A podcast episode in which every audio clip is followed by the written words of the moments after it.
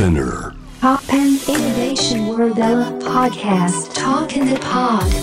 ノンがナビゲートしています。突版イノベーションワールドエラここからは声のブログトークインザポットです。今回お話しするのは愛が世界を救います。ただしへが出ます。についてです。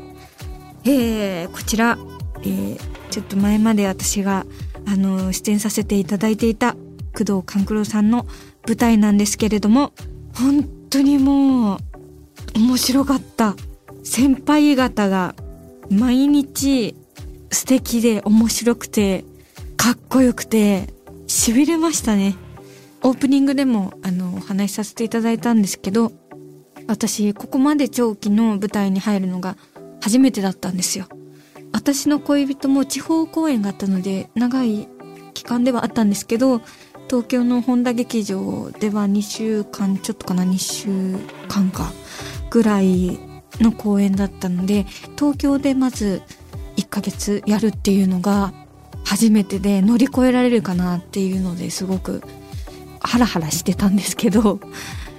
なんとか東京公演も終えて行くことができて舞台って本当にすごいなーっていうのを日々感じてました。藤井さんの演技がですねどの役をやっていても感情のがあちこちに飛ぶ脚本を工藤さんが書かれてそして演出もそうなっていて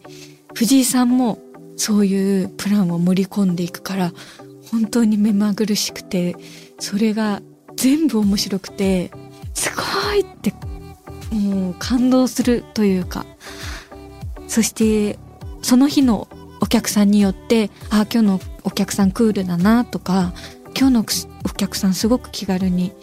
リラックスしてるなとかノリがいいなとかっていう日によって違うんですけど時間によっても。それに合わせて藤井さんはじめ皆さんノリを変えるというか特に藤井さんはお客さんとの掛け合いを担ってるのでそれを毎日見られるなんてなんて役者としても贅沢なんだって思ってすごく勉強になりました。しかもすごく優しくて声かけてくださったりとか美味しいおしゃれなハーブの入ったオイルをくださったりとかそのオイルが本当にすごくて家庭でこの味出せるのってくらいもうなんかカフェの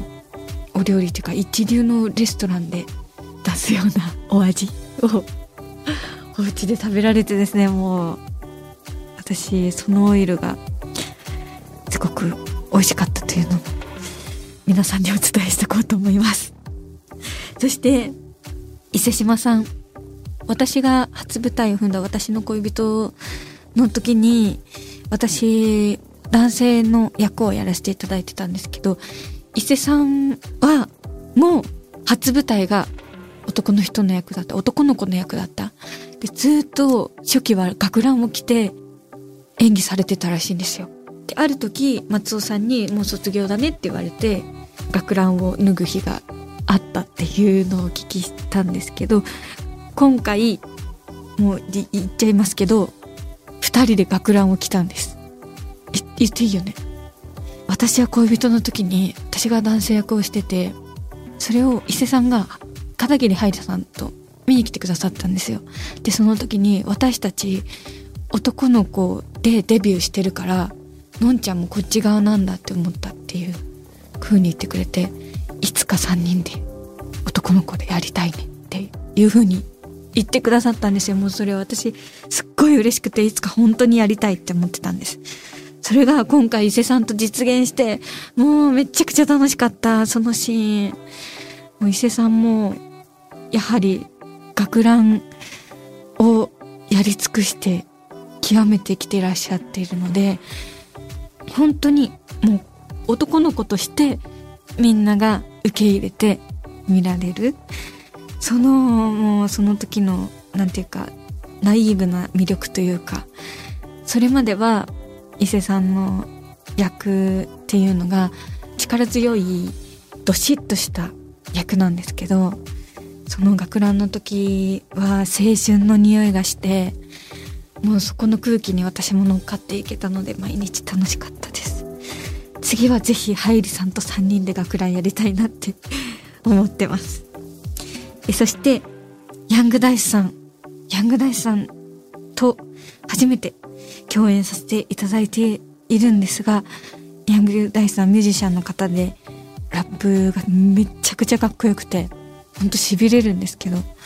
そのリズム感が演技の時にもあの現れてるというかリズム感がすごく気持ちよくてご一緒してて私もその第3と同じリズムを刻みながらセリフを言えるというかその体験がすごく私にとって毎日ワクワクしてました。はい。オープニングの曲で第3がラップをしてて私がギター工藤さんと三宅さんと妖怪さんと庄司さんと私で演奏してるんですけど私はギターを弾いてるんですね。でそのラップのバックでギターをしてる時にめちゃくちゃうまくはまる時があってそれがもう気持ちよくて第3って感じで興奮してました。素敵ですね。第3ラップがかっこよくてリズム感が心地よくてでしかもめっちゃ可愛く演技するところがあってそこが本当に可愛いんです。すごいって思って。あんなにかっこいい人がこの可愛さ出せるんだって思って。衝撃でした。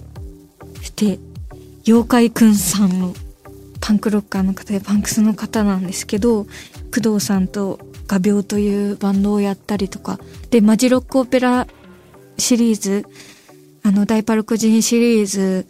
でずっと出られてる方なんですけどもすっごい素敵な方で演技でもその素敵さが人間力が現れてて見てて純粋な人間力に心が現れるというかほぐれるというかおかしくもありすっごい素敵な方でした。で妖怪さんが書いてデザインしてしかもご自身でシルクスクリーンでこう印刷した T シャツをみんなにプレゼントしてくれたんですよ。その T シャツがすっごいおしゃれで可愛くて気に入って何度もか着てました。かっこよかったの本当インスタグラムにも載せちゃいました。映えてた。えそして三宅さん。三宅宏樹さんなんですけども三宅さんにしかできない動きのラインがあって毎日それに驚かされるというかその唯一無二な動きが本当に素敵だなと思って毎日面白かったです。うん。あのキャラ支えられるの三宅さん以外にいるのかなっていうくらい面白かったです。そして荒川さん荒川義義さんなんですけども本当にもう私パルコの工藤さんとの対談企画でもお話しさせていただいたんですけど「フラがある」って落語で話し家さんに言う言葉があるみたいなんですけどその人にから出てるおかしみやその愛嬌というかそういうのをフラがあるっていうらしいんですね。その人が出てきたらもう笑う準備がお客さんができるっていう存在みたいななんかまさに荒川さんはそれなんじゃないかなって私は思っていて真似しようとしてもできないなんであんな言い方できるんだろうと思って公演が終わってから落ち着いた時に何度も練習したんですけどなかなか似なくて真似するのは無理だって諦めたんですけどそのぐらい荒川さん自身の肉体から荒川さん自身から出るおかしさがすごくて素晴らしくていいなってすごく羨ましかったです。して工藤さんなんですけども工藤さん一番体を痛めつける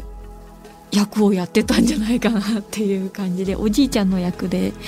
腰をずっと曲げてギターを弾いたりとかブルーハーツが流れるとめちゃくちゃジャンプして乗ったりとかそういうもう自分で書いて自分の体を痛めつけてるという。あのことをされていてですねそれはもうずるいっていうくらい面白くてずるいじゃんみたいな。面白い脚本書いて演出をして出てきた時も面白いインパクトを残してずるいよっていつも思ってました。そのくらい本当に素敵でした。村上虹郎さんは本当にいい声でハスキーなんだけど透明感のある声に聞こえるっていうかそこが素晴らしいですよね。うん素敵でした。庄司さん。もう大好きで私庄司さんの演技が。庄司さん子役の役をやられてたんですけど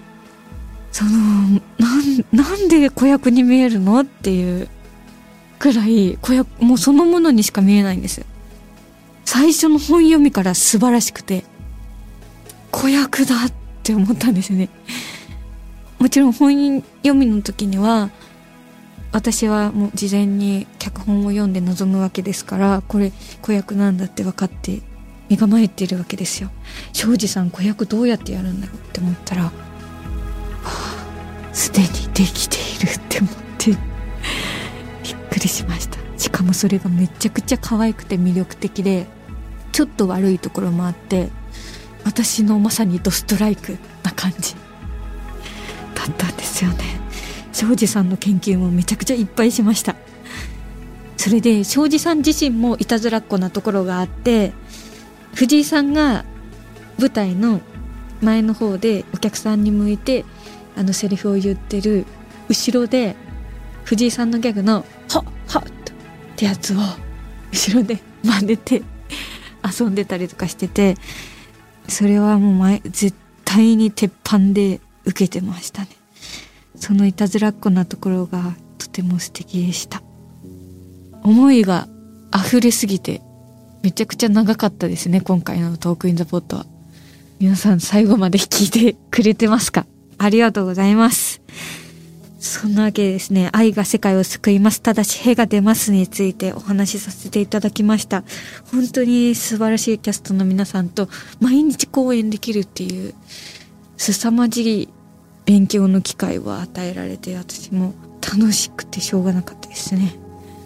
もちろん、体を酷使してるから辛い日もあるんですけど、こんな機会はないなっていうくらい濃密な時間を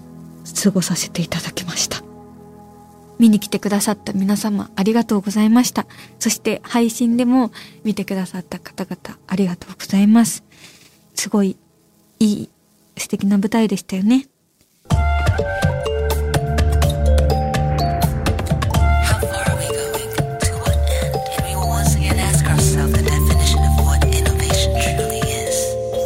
Folk Bang English Rolling on 81.3 J-Wave.